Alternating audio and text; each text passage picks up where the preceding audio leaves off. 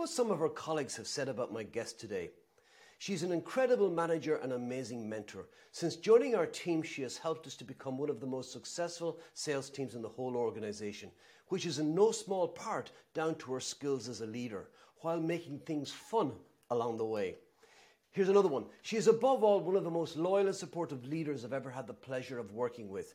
She works incredibly hard to drive results, having brought the team from never having made quota to hitting every quarterly target since she took over in the region. A true role model, and as a leader, I would follow her into any team. I'll take one more. An extremely results focused mindset, unrelenting determination, and honest communication. Importantly, she does all this while engendering a fun team culture. Ultimately, you won't meet someone who invests more of themselves into her team. My guest is the head of EMEA for Gong. Wendy Harris, you're very welcome to the podcast.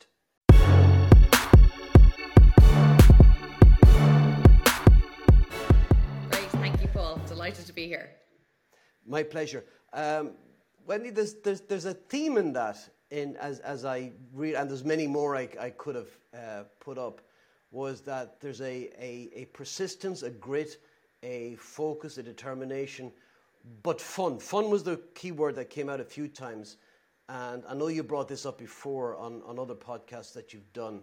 Um, that's not an easy balance to strike. Talk to me a little bit about where that, that balance of being able to be hyper serious, but also bring in fun along the way and get the balance right. I mean, I think I relate it back to what I want when I go into a working environment. And, you know, you might have heard me say I, I want to roar laughing every single day at work. I, I really do because, um, you know, life is short. The last year and a half taught us anything. It's that we need to, we stuff we took for granted, um, we need to embrace it and enjoy it. And I suppose I'm someone who I think my family, we all have a pretty good sense of humor. We, um, we, enjoy we don't take ourselves too seriously and i definitely want to work in an environment where people can be themselves and ha- however quirky that is I, t- I tend to be pretty eccentric pretty wacky my, my dog appears over my shoulder regularly you know it's uh, it's one of those things i want people to bring and i know it sounds a bit cheesy but bring their full selves to work and be whoever they are i would mm. hate anyone to ever work for me and feel like they have to park themselves at the door on the way in back in the day when we had an office they need to bring your full self and you get the best out of people when they can be who they are. So fun is a huge part of it. But in balancing with results um, i think you know at the end of the day we've got a job to do right? And the way i view it is between the hours whatever your working hours are whether it's eight to six or, or whatever that looks like that's you know in my case now gong's time and i owe 100% commitment to the cause during that time. And then i really also believe very strongly in people switching off at the weekends and in the evenings and on their holidays. Everyone needs to be able to um, switch off their brain. And some of the Americans I've just taken over on my team, they're literally doing trips to Italy. And I was like, you're going to delete uh, email, you're going to delete Slack. And you know what? The world's not going to fall apart. So go and enjoy yourself. You'll thank me on your deathbed. So I think it's very important. You get the best out of people when you let them be their full selves. And also, at the end of the day, we're all human. We all want to have a bit of a laugh. Um, but you can do that while also driving results. It's not an either or. Where do you think the work ethic comes from? That drive, that grit. Uh, I think my family, we all, you know, we. I, I grew up. My my parents have very strong work ethic. Both my parents worked, and I think, um, you know, I always I always wanted to do well in school. I always worked hard, and I think it's something that. I believe very strongly, and I'd say career advice to young people starting out in their careers: whatever you're given to do, do it properly and to do it to the best of your ability. Um, you know, in my career, I've taken some steps backwards to go forwards, and I've had jobs which people could technically go, "Oh, why are you doing that?" You know, you're, and it's like doesn't matter. Whatever you do, do it properly, do it the best of your ability, work hard, check your ego at the door, and uh, good things happen, and people notice you then. So. I've always, I've always just had that drive, and I think it comes. You know, I was I did sports when I was growing up as well. I, I competed horses, and I just very much strongly believe I'm going to do something, I'm going to do it properly. There's a flip side of that now as well, which is that I don't like getting involved in something like I don't know. You go out and you're like, oh, let's play a game pool. I'm like, I don't know how to play pool. I've no interest in it, so I'm not doing it. So it's not. I don't entirely approach everything with a growth mindset, yes, but I, sure. if something I enjoy, I want to do it properly. Okay. Um, before we get into the kind of serious stuff about the leader's journey, I'd like to talk to you a little bit more about the uh, the horses, hounds, and heels uh, tagline. On my Um, Twitter. I, I, I have to ask the question: This you? That is me. Yes, there we go. In my full top hat and tails. Oh, too There funny. you go. That's that looks like you too then as well. That's me. I'd lost the silk to my cap there as well. Yes, so that is me. Yep. Right. good. Tell me about that. I'm, I'm always fascinated in in horses as a as a hobby, as an interest. I, I it was one of my bucket lists to ride a horse, and my wife got me a, a, a lesson once. But I'd love to tell you that we were I was galloping over just like you are there. Um, I was being led around this big, big, big, um, like event center or I Yeah. don't know indoor place, um, which was interesting. But uh, and and I've been on horses before, like in Colorado, places like that in the outback. Just again as part of a, a trek. But I'm, I'm fascinated. What's the attraction for you?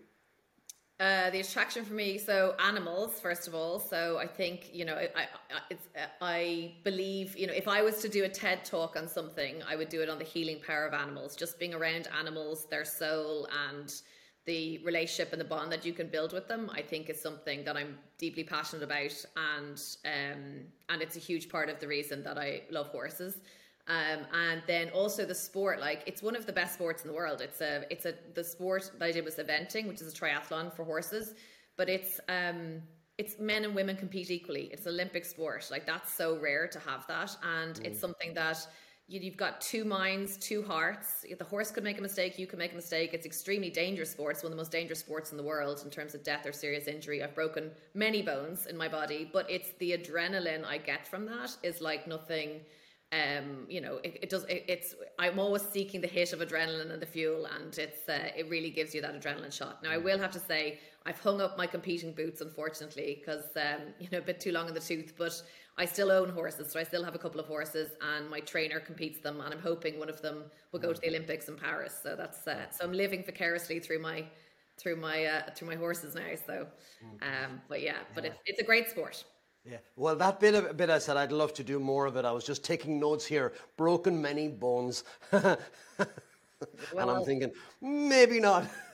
It's I- worth it. I- I, I got back on. You also have to get back on the horse. Yeah. Like, every time I fall Yeah. off, I get back on. So Well, well, there's something there in, in what you said that I actually think is quite powerful, and I'd like to expand on it a bit more. Uh, two things. You said you got to get back on, and, and that speaks to character. And secondly, you said two hearts, two minds. That speaks to me of leadership, where you've got to. There's more than one. It's not an individual um, event, if you like. There's there's there's more than one sentient being involved in this, and if you're not working together, then it's just not going to um, work out. And I'm curious to know if, in terms of chicken and egg, whether some of those characteristics, which are clear from everything I've read about you, are present, or was it those characteristics that led you into eventing? you know, I did eventing from an early age. So I started. I started riding horses about eight, and I actually competed at the European Championships for Ireland when I was fifteen. So I competed pretty seriously. And again, it comes back to when I do something, I want to do it properly. Um, and so I, I think I. I don't know really, chicken egg. It's a good question. I think it's just I, I definitely the bond that you can have with people, and it's funny. I've never linked it back to work until you said it there. I've never thought about it in that sense in terms of leadership, and then but it's the bond. It's asking, you know, you.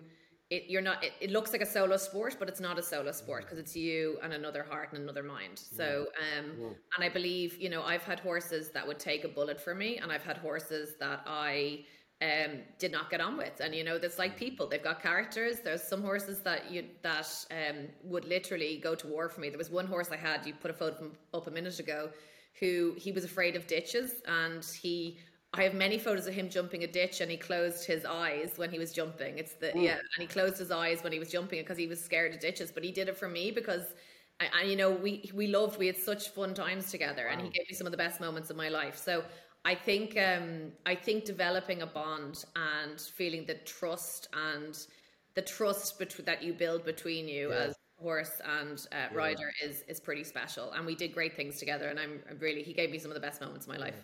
And, and that requires you to be exceedingly vulnerable as well because they're big beasts, and if you don't put your trust in them, and, and vice versa, I would imagine.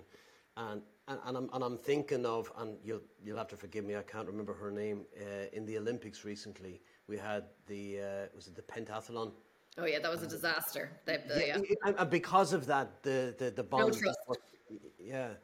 There was no. There's the problem with the pentathlon is, and I don't want to go down a rabbit hole here, but the the difference to that versus equestrian sports, where the equestrian sports competing at the Olympics is all of those, most of the all of the equestrian sports, apart from pentathlon, they bring the horse and rider go together. They're a partnership. Mm. They build up the partnership for years, and then they represent their country at the highest mm. level. The pentathlon's a different sort of sport. You get given a horse, you ride it for twenty minutes, and then you go and compete.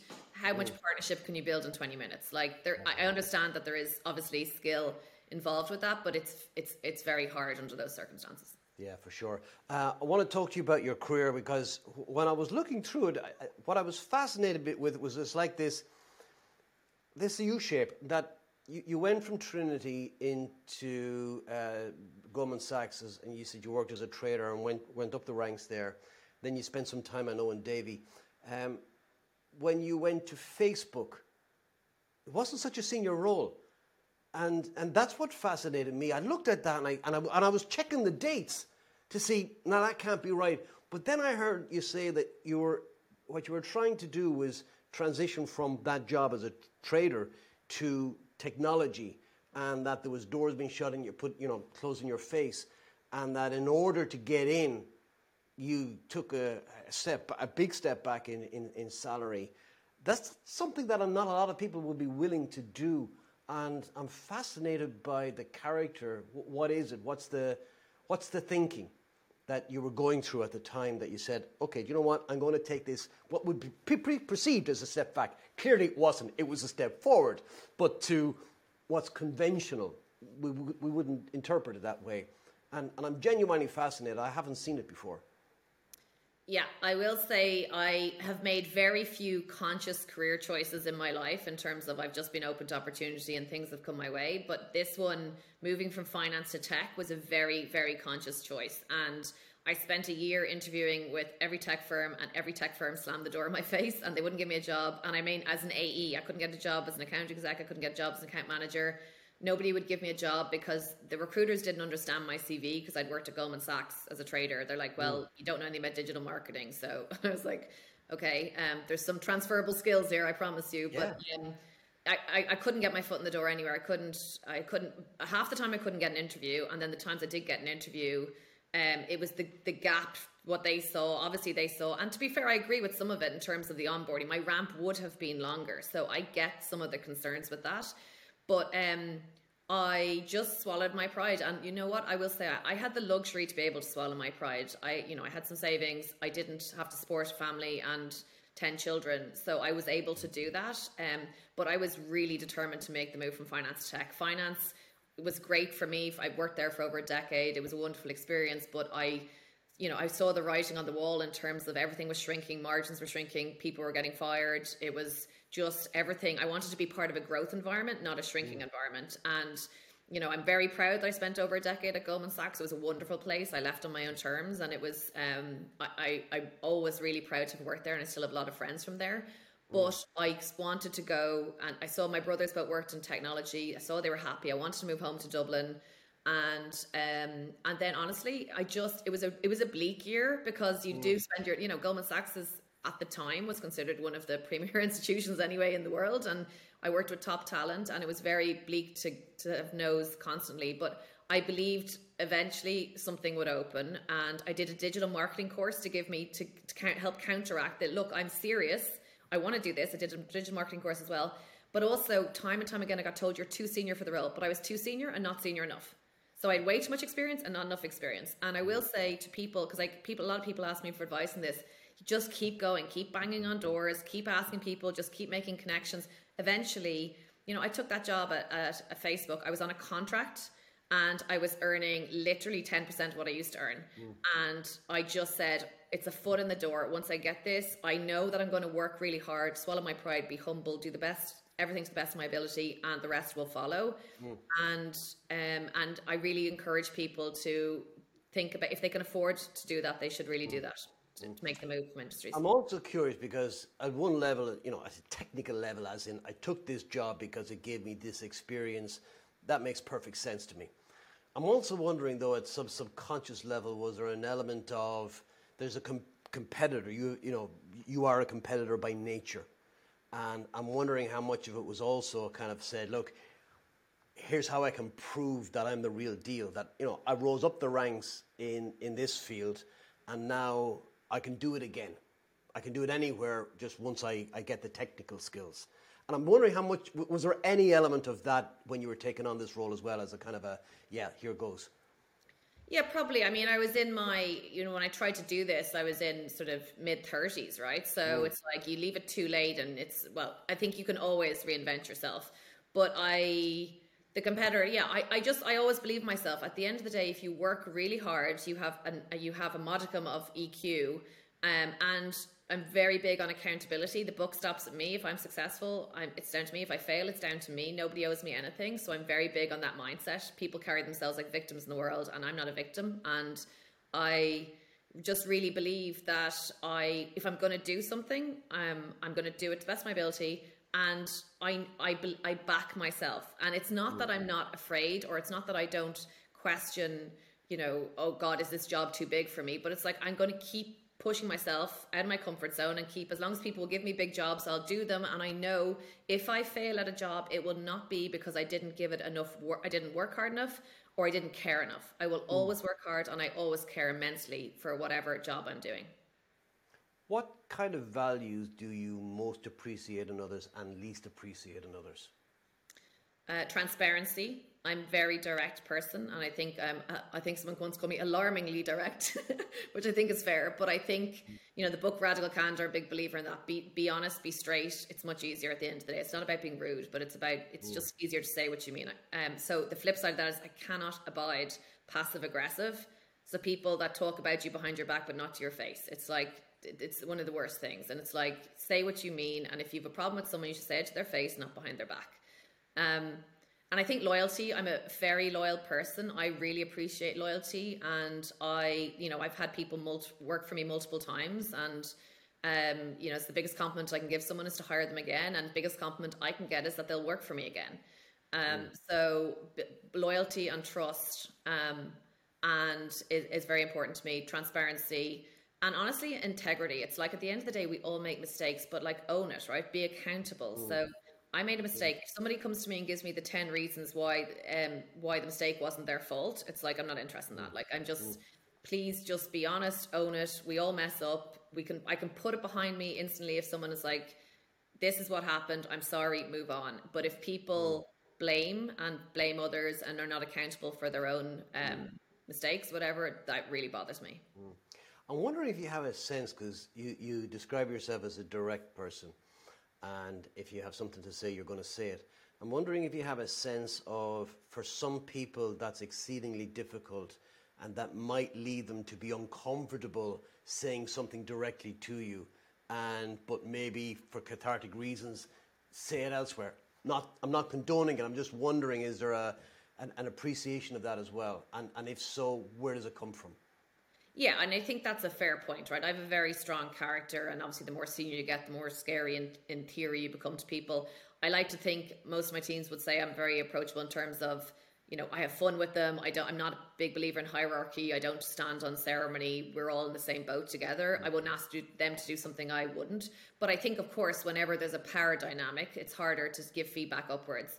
Um, and so I very consciously try something I did in my last team is very consciously just this sort of speed back feedback sessions, which is you do you literally everybody has to say three things I appreciate about you and one thing you do differently. And that gives them permission to give me feedback and everyone has to tell me at least one thing they wish I would do differently.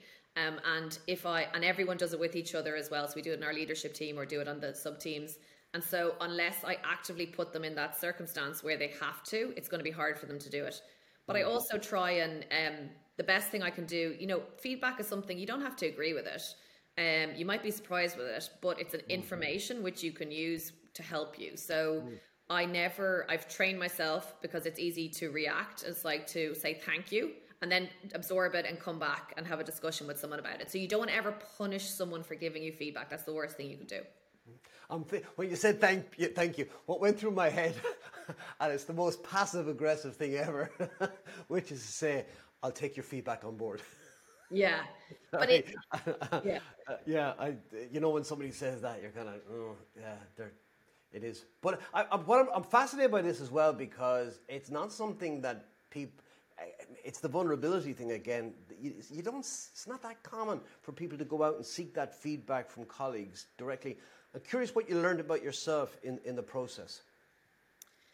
Yeah, well, I will say I also had the pleasure in the last year of doing this executive women and leadership course, um, which is something. It's a lot about this, and it's about you know I am big on vulnerability, and I am big mm. on you've got to be able to to people will connect with humans, and if you put yourself out there as you know you've got your life sorted and everything's perfect and you've got all the answers, well then no one can connect to you. So, and it's mm. also not true. Let's be honest. We mm. all none none of us are like that. So, what I learned from it is I like I'm very I think I'm I have a very strong character, but I'm also very, I think I'm self aware. Like, I know I can be overpowering to people. I know sometimes I can be too blunt. And I, I try and think of it as in a scale of, because people say to me about, I, I'm very allergic to being fake. I never want people to think I'm being fake. But someone once said to me, you know, it's a, you don't need to be 10 out of 10 Wendy in every interaction. You could be 4 out of 10 Wendy. So it's not being fake, but it's like a diff, you know, you can soften it for certain yeah. people on a, certain occasions. And I think that that's what I need to do because otherwise, if you hit someone over the head with a sledgehammer every time, then that doesn't build trust and doesn't build relationships. And you have to match the person in front of you. So yeah. obviously, I've managed many different people throughout my career. They've all got very different styles, and you have mm. to you have to mirror the style of the person you're managing to get the best out of them. Yeah, so. yeah. I, have noticed that as well because because I got that feedback. It's that if you're assertive, if you're an assertive person, you can give off an energy and it's it's not what you say; it's the energy that people react to, and and, and I think that's what it's the dialing down. I like that term, is to kind of bring it down to a four.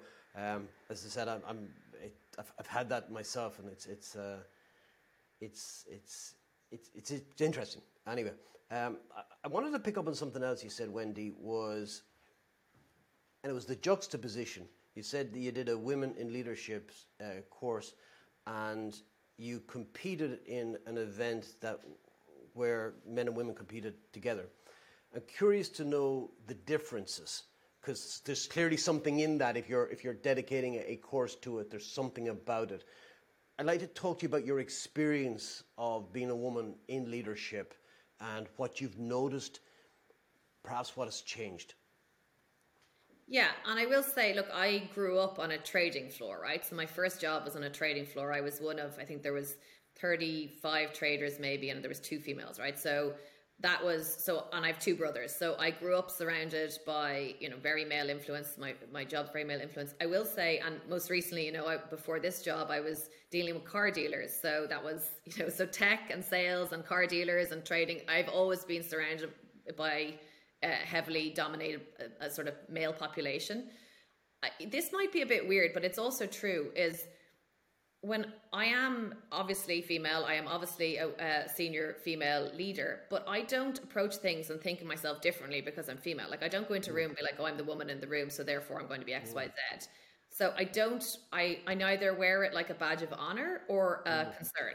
I just it is what it is. So um, now I will say there's very few times in my life where I've really felt some being at a disadvantage or something because of that. Um, and I can think, you know, there's there's two or three times, but I have addressed it if I needed to. I also don't go seeking problems, right? So I will say that I'm very practical about this. You know, you I assume good intent with people, and mm. I. I absolutely will not be disrespected, but I think most people come into things with good intent. We've all said something off the cuff sometimes that in retrospect was a bit stupid and if we could go backwards we wouldn't have said it myself included. So i think it takes a lot to push me to a point that i would would um, be be sensitive to that. Now nobody should ever work in any environment no matter you know what, whatever sex you are what, and feel disrespected. So but i do definitely think there's a point there's a, a mindset i go into everything which is I'm a senior female leader. I feel strongly my responsibility is to open the door for as many more women to get through that door as possible and pull them up with me. And I'm very conscious of that and I do that. But I also, as I said, I don't wear it as I'm not a victim and it's not a it's not a plus. It's just I'm neutral, I'm the same. Mm, okay. Um, I'm interested also in your your transition to to leadership. So you you you got into technology, working. you'd had a marketing role, then you moved into sales, and I'm interested in what the transition was like for you. I know some people will often describe it as a year of of relearning all lessons. Um, but you, you had a, a, slightly unorthodox entry into that world, so I'm just interested in knowing, in terms of as you brought those in, what it was like for you as you transitioned into leadership. Yeah, I think when I, I think you learn the you probably learn the best from the worst leaders you work for sometimes. So which might be a weird thing to say, but mm. I think you can learn what you don't want to be as a leader when you see, you know, so I knew that I never wanted to say one thing to my team and do something else behind their back. I knew that I, I wanted to be as direct and share as much information with them as possible so that they understood the why. Um, but I had to draw the line of friendship. So I will say, you know, actually the biggest struggle for me was, and I've been open about this before, is that, you know, sometimes mental health gets in the way, right? I developed a seizure disorder um, at my, you know, while I was in Goldman and mm. um, I suffer from chronic headache, and so I go into hospital three or four times a year to to, to deal with that. Um, and so I had physical. I, at that point, when I first transitioned to leadership, I had some physical um, struggles I was dealing with, which also impacted my mental health. Because when you deal with chronic pain, it's it's pretty debilitating. Um, and so I think that my not being fully 100% well and also the burden of leadership and learning and everything being new and everything else it, it takes its toll and so mm. i think um, you know i can remember there's a couple of meetings that i did where i actually i just really wasn't well that day either be it mentally or physically i just wasn't in the right frame of mind and i went back and i apologized to people afterwards and it's important to do that and say um, you know what um, I didn't bring myself. I brought something else into this room today. It wasn't related to you. I was reacting to something else, and I'm sorry. I, well, the way I dealt with that. Mm. Um, and I think it start one of my biggest areas for development always is I wear my heart in my sleeve, and there's great things with that. You know, people mm. will you know follow me into battle and take bullets from me with that, and they know that. But then there's the other side is when I'm down and I'm it's really obvious to people when I'm not well, um, because I'm normally very high energy. I'm normally outgoing and everything else, and so when I'm withdrawn, people are like, "Uh oh, what's going on?" So, um, so I think there was a piece around that, and, and I've I've very proactively managed my health now as well. Um, I can definitely still do a better job. I still love fried chicken and red wine, but I um I very proactively, you know, go out walk in the middle of the day with my dog and try and switch my brain off for a minute and try and manage my seizures and my headaches. Mm-hmm if you don't mind me asking, I am I'm, I'm very very interested in this. I think one thing the pandemic has taught all of us, well, I won't say all of us, but I, I would like to think most of us, how important your own natural health is in terms of boosting your immunity and staying healthy, and how that feeds into strong mental health as well.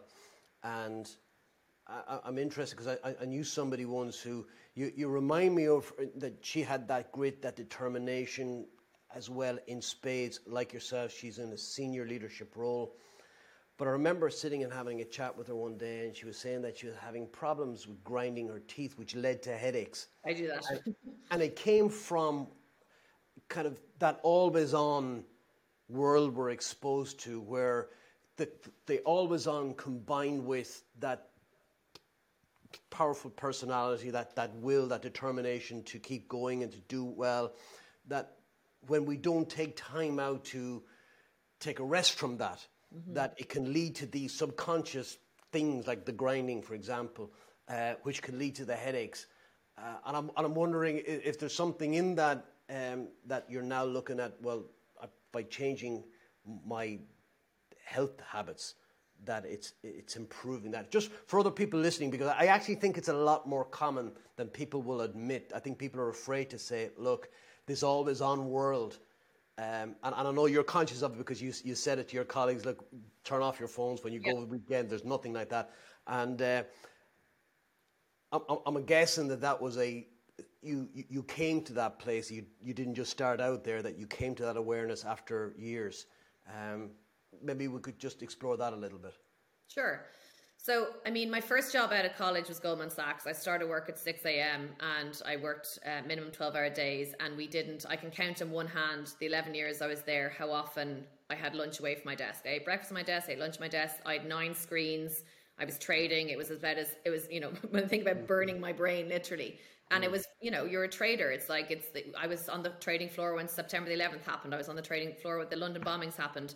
I was trading um, in London U.S. financials when the um, you know the, during the crisis Lehman Brothers Bear Stearns. So I was in the most pressure cooker place. I loved it. I thrive. I told you I, thrive in adrenaline, but it was not good for my health and it literally took me, and I'm I'm, ha- I'm happy to share it. At one day, I was working ten o'clock at night on the Goldman Sachs trading floor on a Friday night, um, and there was only one other person still on the floor, and I suddenly realized my right side was going numb, and I suddenly lost my power of speech, and I suddenly started having a seizure, and so the, thankfully there was still someone there, and he called the ambulance and, I, and you know I got brought away and everything. And then the seizures started. That was the first mm. time. And it was literally my body was like I wouldn't listen to it. I was burning the candle at all ends. I was also in an unhappy marriage at that point as well. So I had no relief at home.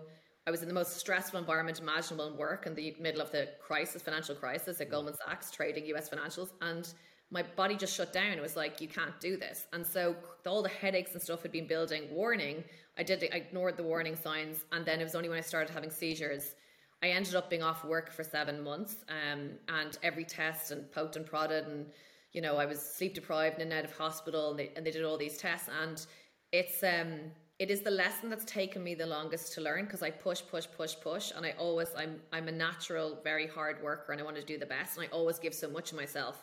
But I've had to pare it back. And so that's where I learned about the work life balance in terms of the weekends and the night the evenings and the um, holidays. And it's why i don't want these younger kids who work for me to fall into the same trap i did. I, I, I say to them i don't want to hear from you for two weeks. Don't send me an email.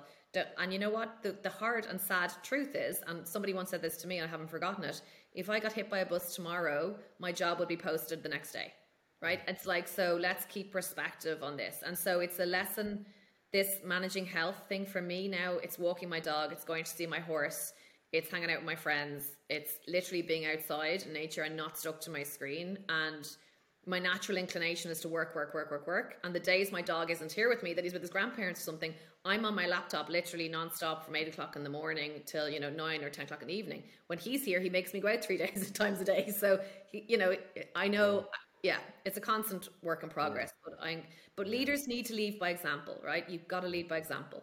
So if i if i don't do that my team won't do it. Yeah and and yes it, it is very difficult though as well because it's when it's in you. I think sometimes you need and why i think leadership is important is that you need somebody else who can spot it in others. So if you have somebody working for you and you see them burning the candle you'll know and you can have a quiet word with them and bring them back on course it's harder when it's yourself. You know, it's the old physician, heal thyself. And, yeah. and I think we all have those, uh, they're not dark sides, they're just elements of our personality that in when, when they're in full flow, they're actually productive and powerful, but when they tip over, they then you tip over.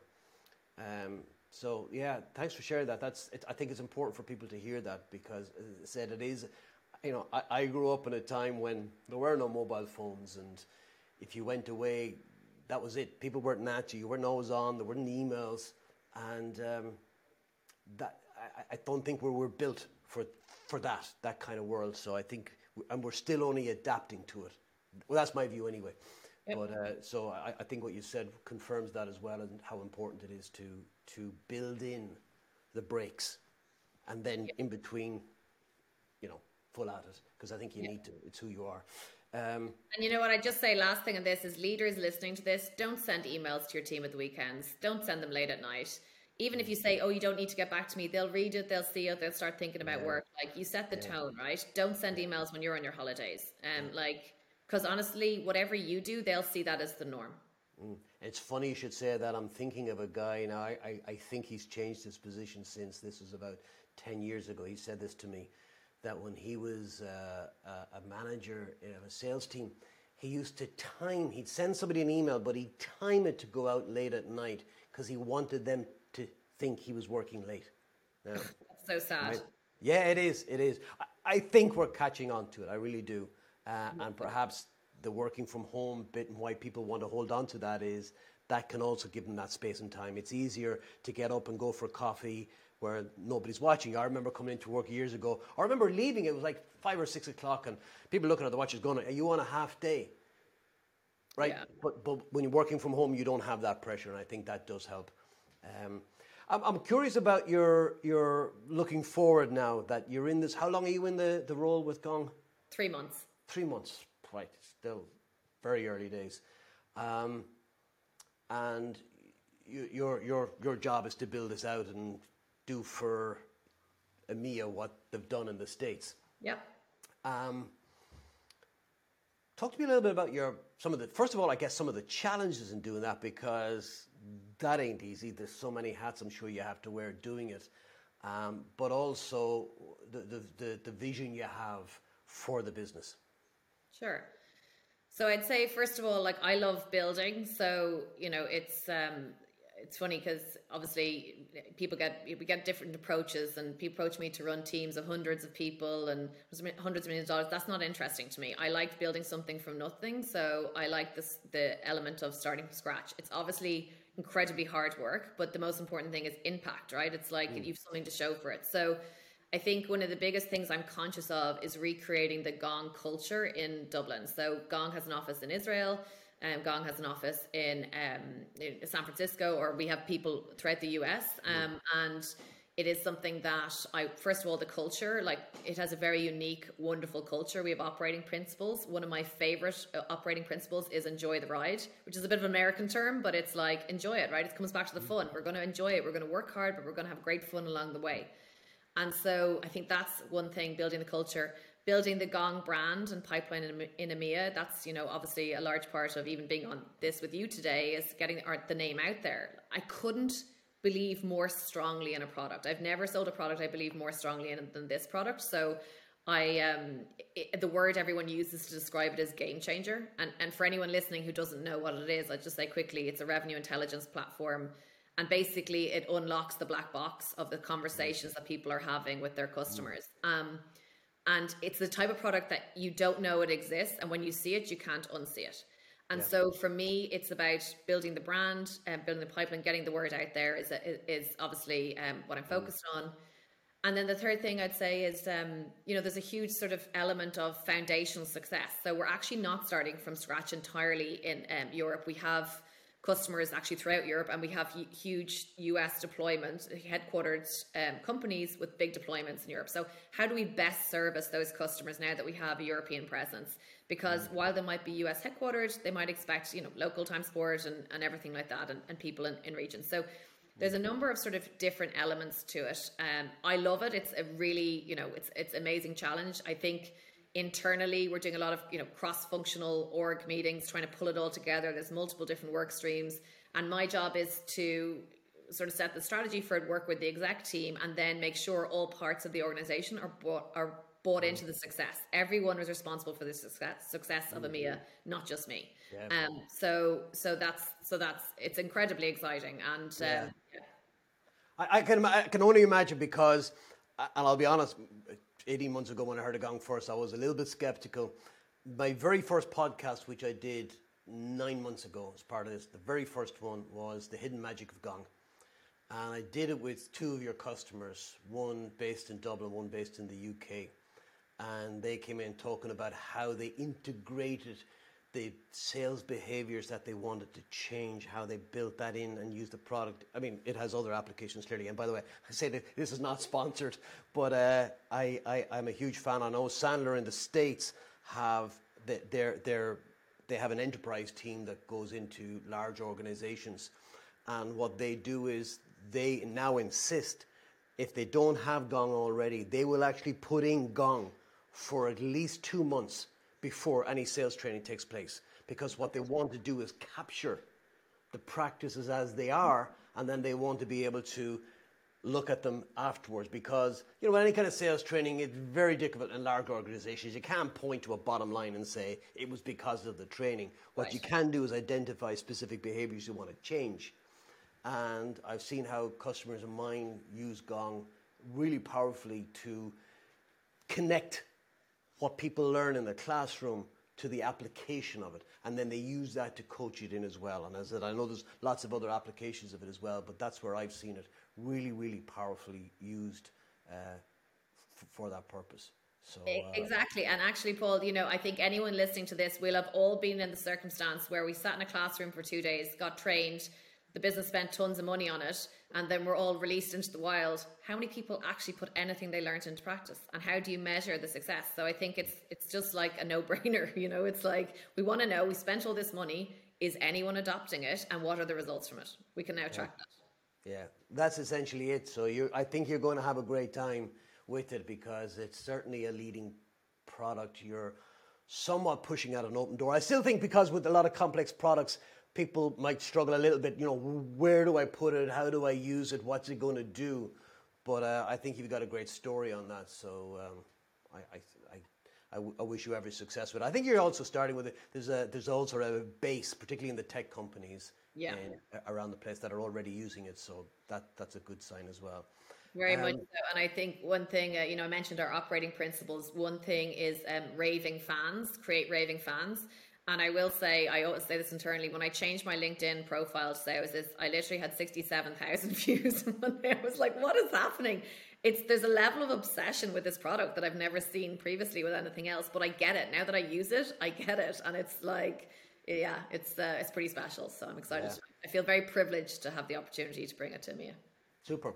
Um, we're, we're almost coming up against time, Wendy. There's a couple of things I'd like to ask you. Maybe just go back to. Uh, some some personal things. Uh, a question I ask everybody is: your your house is burning down, and your your dogs are. Is it dogs or dog? One dog, two horses. Yeah. The, well, I was going to say I don't think the horses are in the house with you. I'm just saying the dog. the dog is safe. the dog is safe, and and your phone is safe. Right? Okay. And yeah, you have time to run back in and get one object. What would it be? Well, one object is hard, but I'm thinking I a link a portrait of my horse and my dog. So there's actually two things. If I'm allowed to, it's hard to choose between the horse and the dog, but there's two portraits I've had done as gifts for me, which are very special to me. And um, and yeah, I think I would get those. Super. And uh, when all when when when all is said and done, and your time on this planet is is is is up, um, how would you like people to remember you? I would like people to remember me as someone who cared immensely. I don't always get it right, but I really care and I really hope and I I hope that I've, you know, helped a lot of people along in their careers. People have helped me and I really really care about people who work for me and I want them to go and succeed and, you know, buy their horses, hounds and heels, whatever they want, houses, diamond rings. I want to help mm. them make that happen. So I'd like to be remembered. Yeah. When you said horses, hounds, and heels, and then you said the healing power of horses, I actually had a. I think you meant a different heels, right? I wasn't. I did mean a different heels. I mean Jimmy Choos, but um. that's, the fun, that's the fun aspect. That's the yeah. It's it's a it's a great tagline. I think you should put that on your LinkedIn as well. There you go.